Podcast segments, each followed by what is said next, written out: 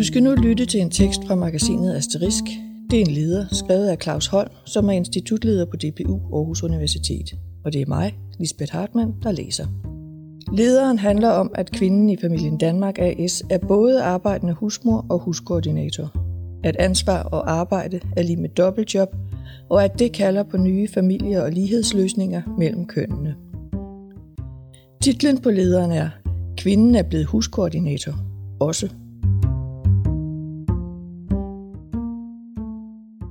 I romanen Mit arbejde fra 2020 beskriver forfatteren Olga Ravns hovedperson Anna, at hele moderskabet er indrettet efter en kvinde og en kernefamilie, som ikke længere findes. En kvinde, som er totalt dedikeret til sit barn, går hjemme, tager sig af husarbejdet, mens manden er på arbejde. Sådan er det ikke længere, og dog.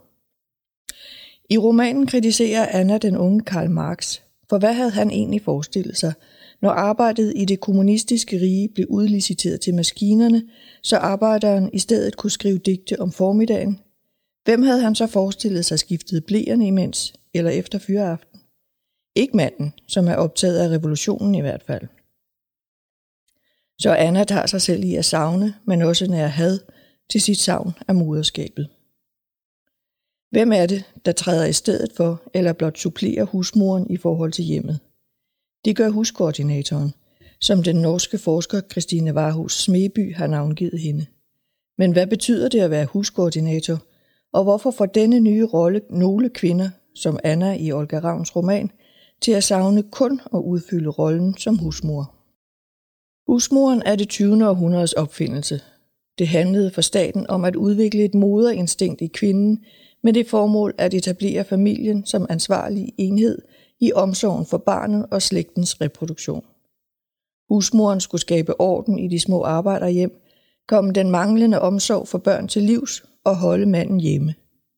Det var et opdragelsesprojekt, især i de større byers proletarkvarterer. Hjemmet skulle være rammen om familielivet, stabilisere ægteskabet og være udgangspunkt for en øget omsorg for børnene.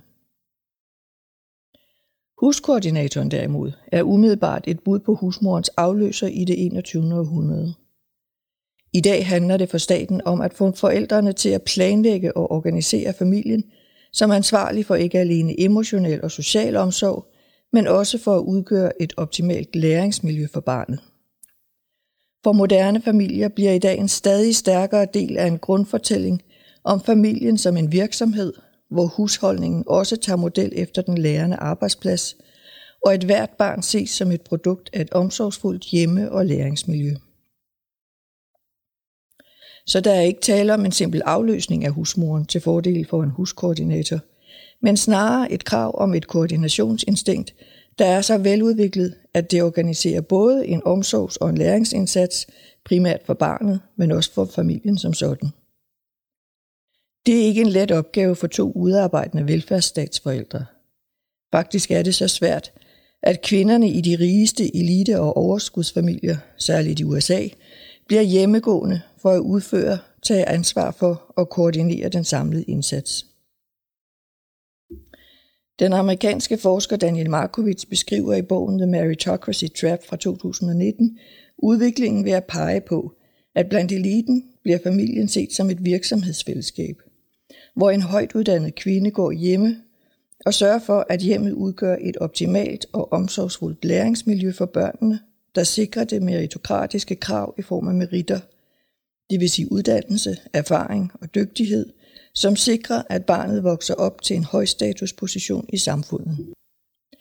Sådanne krav til eliteforældreskabet gør det socialt og økonomisk rationelt for en af forældrene, altså typisk kvinden, at forlade sit elitejob og træne børnene. Det handler om at tage ansvar for at organisere hjemmearbejdet med at træne sine børn. I dansk sammenhæng har lektor Dilbak i bogen Overskudsfamilier fra 2015 tilsvarende beskrevet, hvordan danske overskudsfamilier engagerer sig i børnene med alt, hvad det indebærer af hjælp til og koordination af lege- og læringsaktiviteter. Og også her er det i høj grad overskudsmødre, ikke fædre, som får opgaven. Men kan man mere generelt få koordinationen af familien til at fungere i en familie med to udarbejdede voksne på lige vilkår mellem kønnene? Nej, det er noget nær umuligt, men det skal lykkes. For en samfundsøkonomisk lønsom velfærdsstat har ganske enkelt behov for, at forældre i alle samfundslag begge er i job og samtidig mestrer huskoordinationen og hjemmets nye opgaver. Det sker typisk ved, at det er kvinderne, som tilpasser deres tilknytning til arbejdsmarkedet i form af deltidsarbejde eller en samtidig opretholdelse af krævende jobs. Og det er også typisk kvinderne, også som enlige forsørgere, der har taget og tager hovedansvaret for både at planlægge og organisere familiens aktiviteter og varetage det meste af husarbejdet. Det er et dobbeltjob, der sætter hende i et kryds- og koordinationspres i forhold til sit arbejde, børnene, hjemmet, manden, slægtninge og venner. Stort ansvar og stort arbejde, men følger der stor magt i hjemmet med, eller bliver kvinden i højere grad træt, end hun bliver magtfuld huskoordinator? Den norske forsker Christine Varhus Smeby opstiller muligheden for, at kvinden som huskoordinator bliver administrerende direktør eller sekretær for familien. Bliver hun direktøren, som delegerer opgaver og bestemmer succeskriterierne for deres løsning, og som samtidig har indflydelse på børnenes aktiviteter og magt over, hvem familien omgås. Eller sekretæren, som har overblik og kontrol, og som forbliver koordinator uden frihed til andet. Lige nu ser det ud til, at hun er ramt af begge dele, både sekretær og direktøransvar. Ser man en fremtid, som ikke ændrer sig meget i forhold til den nuværende situation, så vil huskoordinationen ikke ændre på noget, men blot cementere og styrke uligheden mellem kønnene. Kvinderne vil stadig være dem, der oftest er på deltid og samtidig tager sig af både husarbejdet og koordinationsarbejdet. Ser man derimod ind i fremtiden, som ændrer sig ved, at arbejdet i hjemmet og arbejdet ude bliver mere ligeligt fordelt, så har vi udsigt til, at de traditionelle kønsnormer kommer under pres. Det vil for eksempel og formentlig ske i takt med, at kvinder også i fremtiden vil være bedre uddannede end mændene. For det vil ikke alene få staten, men også arbejdsmarkedet til at insistere på, at den humane kapital, MK, udvikler dette koordinationsinstinkt i de danske hjem mere ligeligt. Ikke mindst fordi det giver bedst udbytte for staten.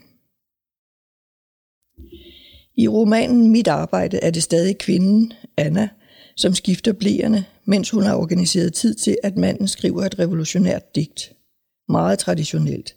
Men meget, meget lidt traditionelt er det, at fremkomsten af huskoordinatoren godt nok ikke løser ligestillingsproblematikken, men forrykker og forstærker eksisterende konflikter med staten, mellem kønnene og mænds og kvinders selvopfattelser i en samfunds- og husorden under forandring.